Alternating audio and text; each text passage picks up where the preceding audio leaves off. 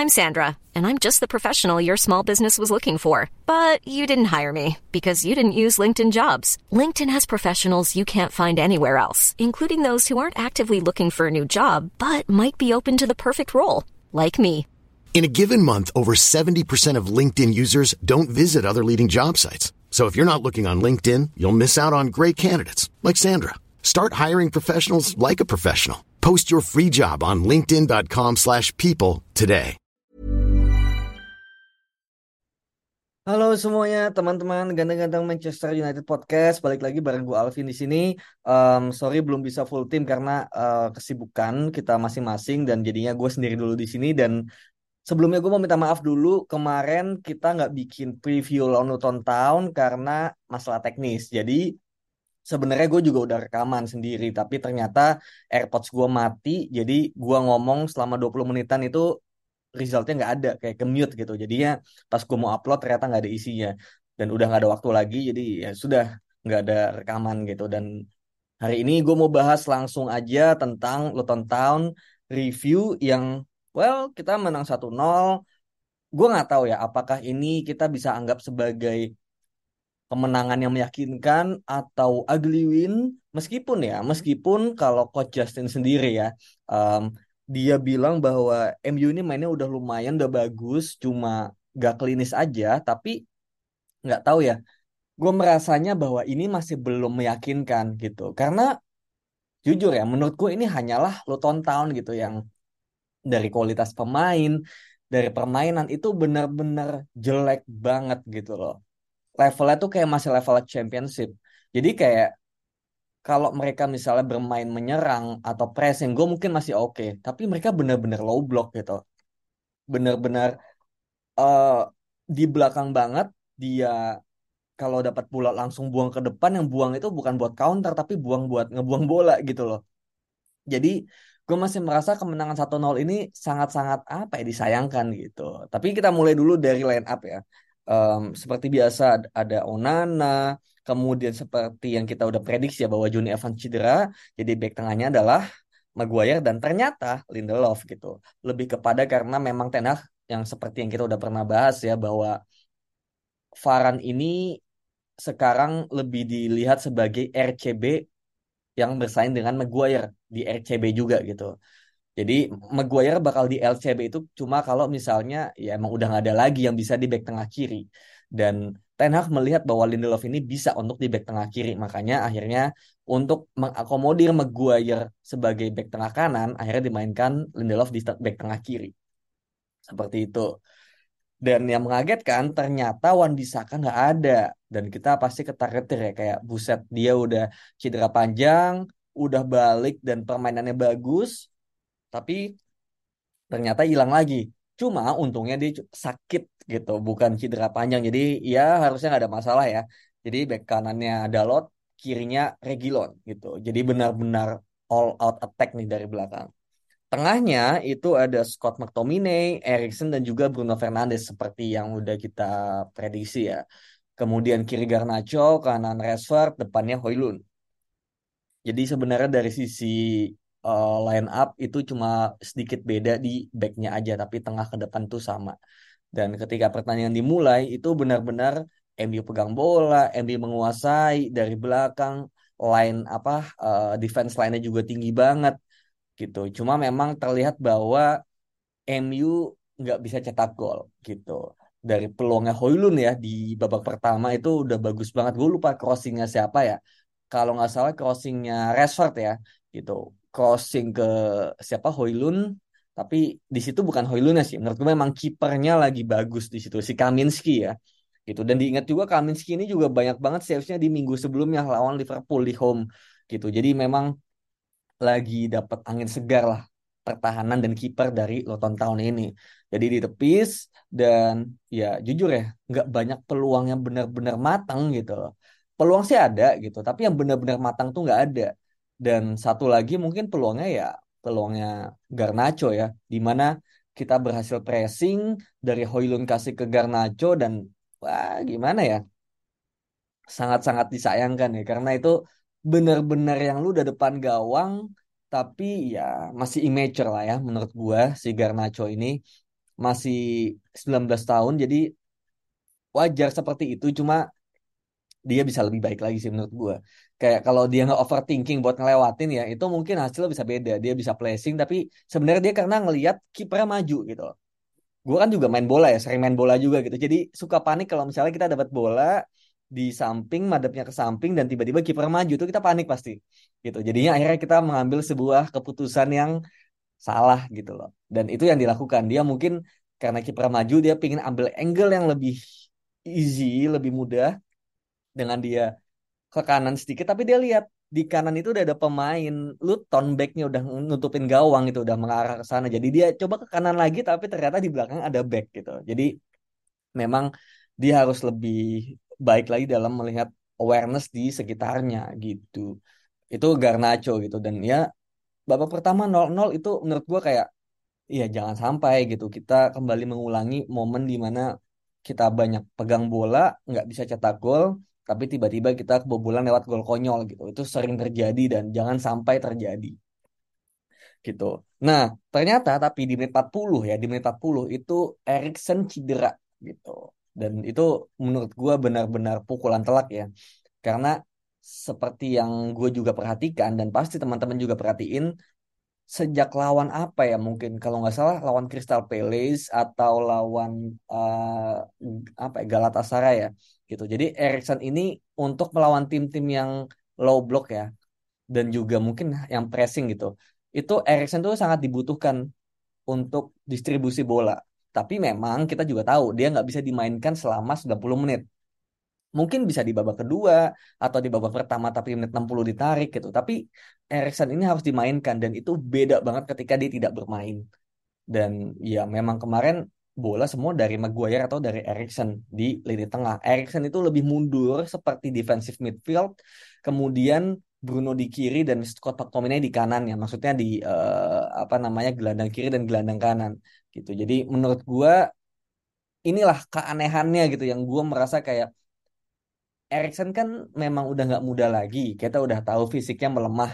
Tapi kenapa Ten Hag ini tidak mencari the new Erikson gitu aja sebenarnya sesimpel itu aja karena memang Erikson sepenting itu.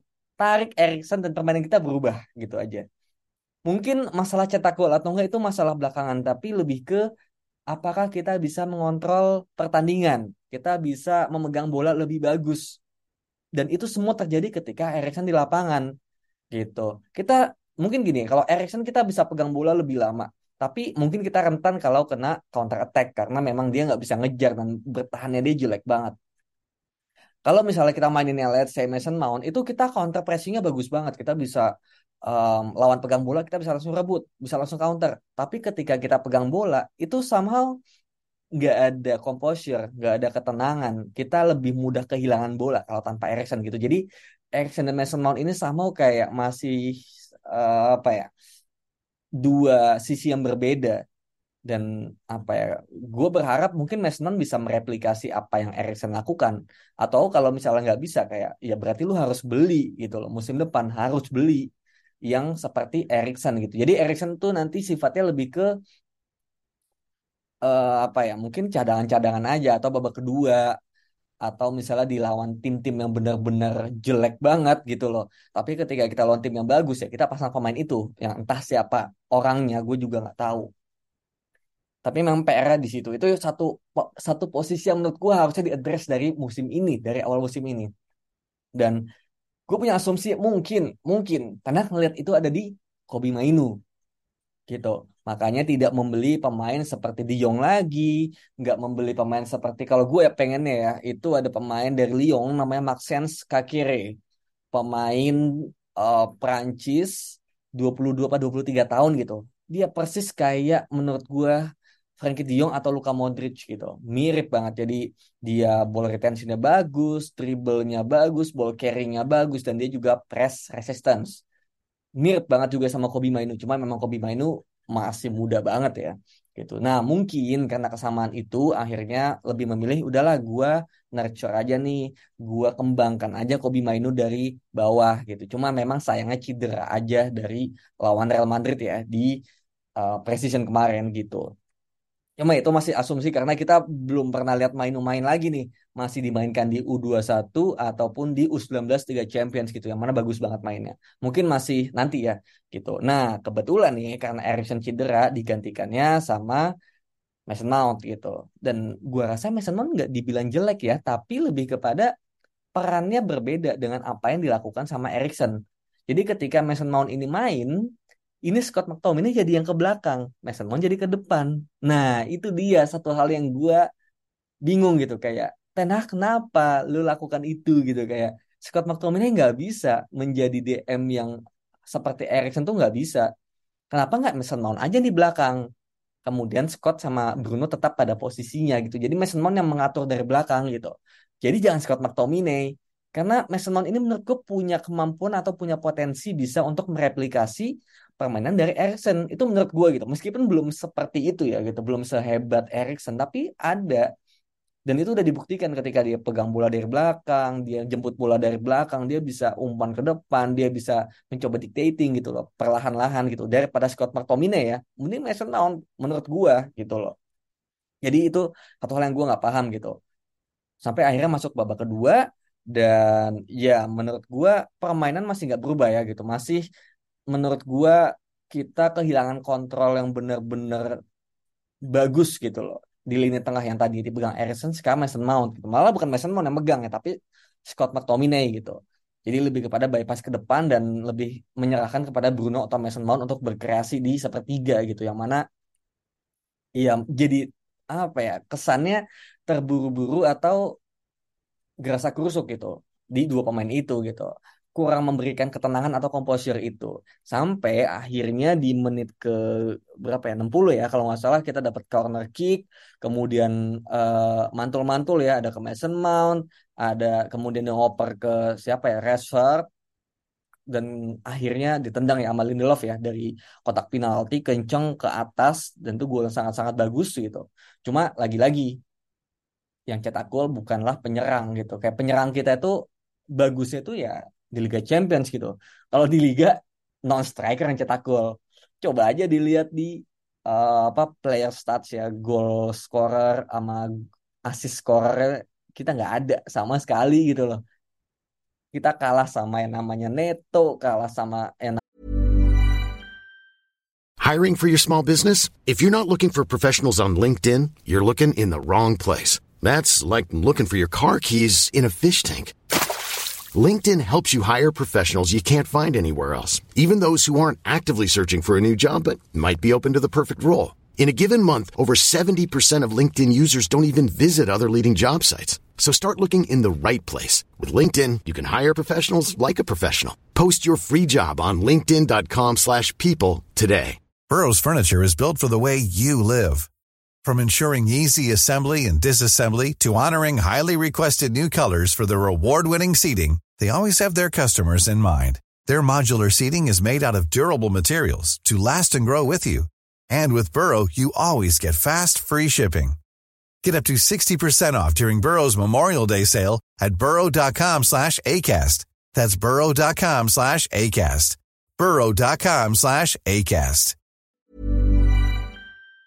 Karena Huang Hichan kalah sama yang namanya siapa lagi? Mbeumo mungkin dari Brentford gitu. Kita kalah men. Kita yang cetak 5 gol aja nggak ada. Mungkin Casemiro ya udah cetak 2 gol gitu. Ini ini ini sangat memalukan sebenarnya untuk pemain depan kita. Cuma oke okay lah gue bisa paham concern kita sekarang lebih kepada menang menang menang but it's still Luton Town yang lu harusnya bisa 3-0 4-0 sih gitu. Gitu. Jadi sampai akhirnya um, menit berapa ya gue lihat itu Garnacho keluar ya di menit ke-68 diganti Anthony itu make sense karena Anthony ini ball retentionnya bagus dan bisa pegang bola ya terutama di kanan jadi untuk uh, membiarkan mungkin Rashford di kiri dan menurut gua Rashford di kiri malah hancur lagi gitu karena tendensinya lagi-lagi ya dia pengen take ons gitu loh ketika Rashford itu di kiri dia mau take ons tapi kalau misalnya Rashford di kanan, dia lebih simpel bermainnya. Karena emang dia nggak ada pilihan. Dia nggak bisa take ons di kanan. Dia nggak bisa lewatin lawan di kanan. Dia cuma bisa lakuin itu di kiri. Dan sekarang lagi sering gagal.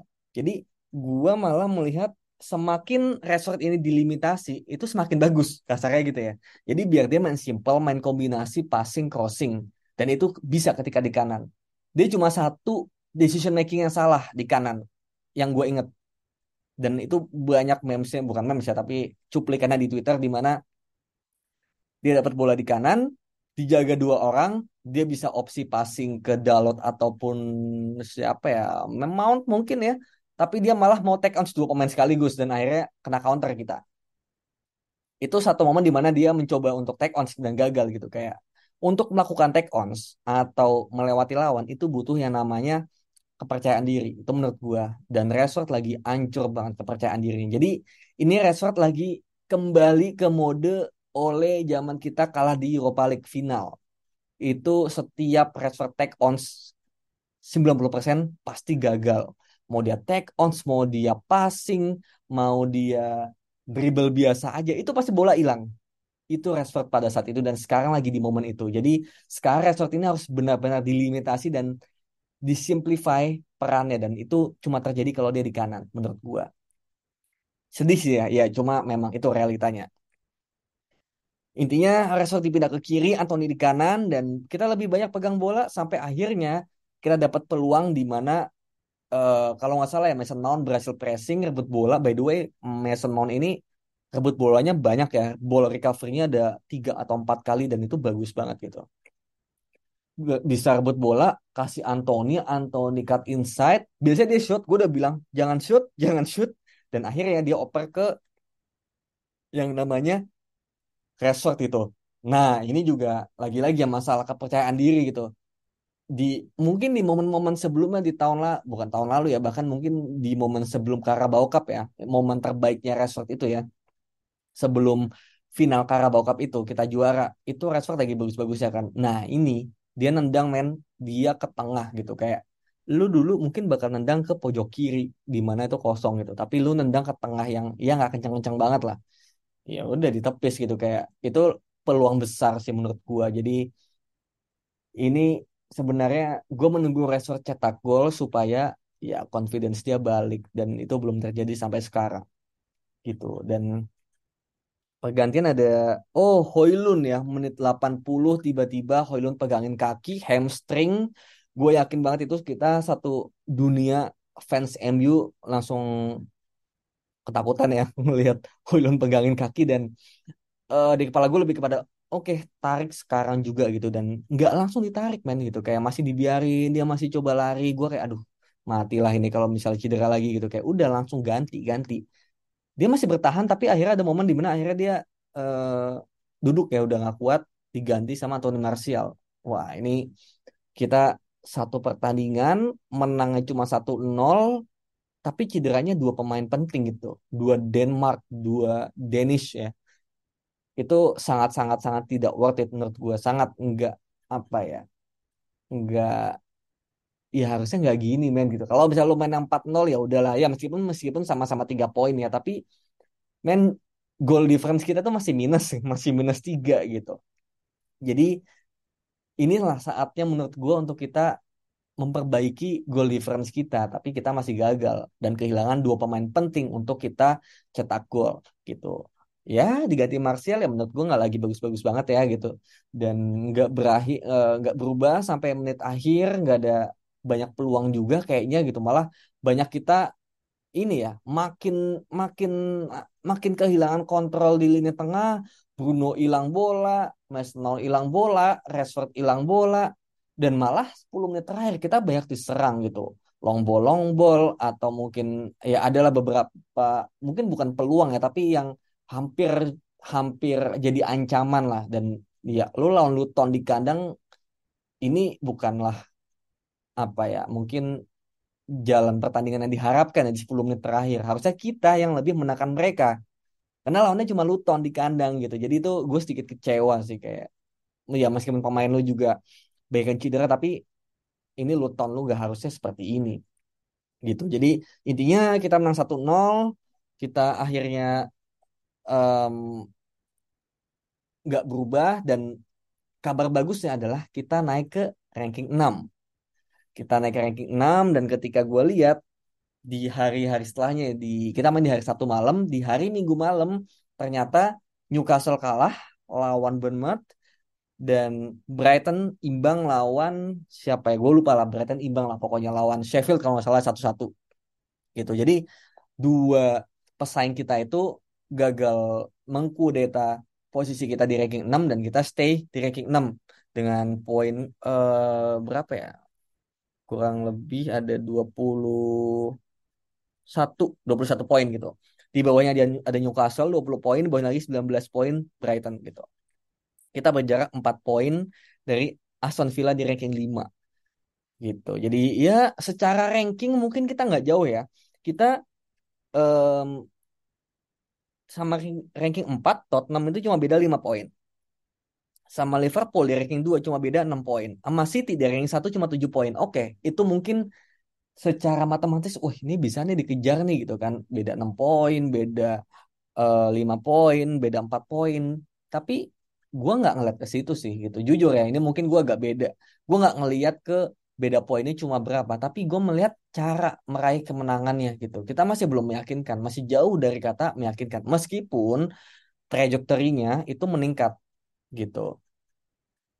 Gue merasa kayak kita masih belum bisa gitu. Harusnya ketika misalnya kita menang 1-0 kayak gini ya, ini lawannya misalnya siapa ya? Uh, Newcastle di home kemarin atau lawan City atau lawan Brighton. satu nol oke okay lah tapi ini Luton man gitu. It's Luton di home itu nggak satu nol. Dan, cara menangnya di serang 10 menit terakhir kayak gitu nggak banget sih menurut gue jadi gue merasa bahwa ini marginnya sangat-sangat lebar sih dari top 4 gitu meskipun cuma beda 5 poin tapi ini sebenarnya adalah jarak yang jauh dari sisi permainan. Ya meskipun ya Tottenham pun kalah kemarin. Lawan Wolves 2-1 di comeback di injury time. Sebelumnya Tottenham juga kalah dari Chelsea 4-1 tapi ya yang lainnya bagus. Arsenal, Liverpool, Villa bahkan sebagus itu gitu. Jadi so far itu hasil sebelum kita masuk ke international break dan katanya abis international break ini kita dapat dua pemain yang kembali ya dari cedera dan gue assume itu adalah Amat Diallo dan juga Luke. Semoga ya, semoga dua pemain ini benar-benar bisa bermain langsung ya di lawan Everton away kalau nggak salah ya. Kita main di hari Minggu jam setengah 12 malam. Itu semoga udah fit dua pemain ini karena kita benar-benar kehilangan Martinez dan juga Shaw di sisi kiri. Jadi gue gue punya punya punya bayangan kalau misal Shaw nanti fit, dia nggak akan main di back kiri, tapi di back tengah, di back tengah kiri gitu. Karena Evans meskipun bagus tapi kayak ya still his Johnny Evans gitu yang udah tua gitu.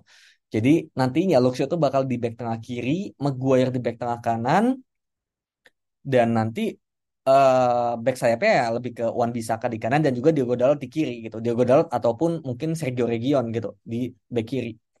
Dan Luxio lebih ke uh, back tengah kiri menurut gue karena kita butuh back tengah yang bisa mengalirkan bola ke depan gitu, memainkan peran dari Lisandro Martinez yang hilang dan itu yang bisa itu cuma Luxio dan ketika Luxio cedera juga, yang bisa Johnny Evans. Nah, Johnny Evans cedera juga. Lindelof gitu. Cuma Lindelof itu kayak sama kurang kokoh gitu. Itu itu aja sih. Dan kalau Lindelof nggak ada ya Maguire yang di kiri gitu. Jadi opsinya seperti itu. Jadi gue harap benar-benar Luxio ini bisa fit gitu. Kalau Amat Diallo gue mungkin nggak akan langsung main di ini ya IPL sebagai starter ya, tapi at least dia bisa masuk dari babak kedua atau di Liga Champions juga bisa menjadi opsi pembeda juga gitu.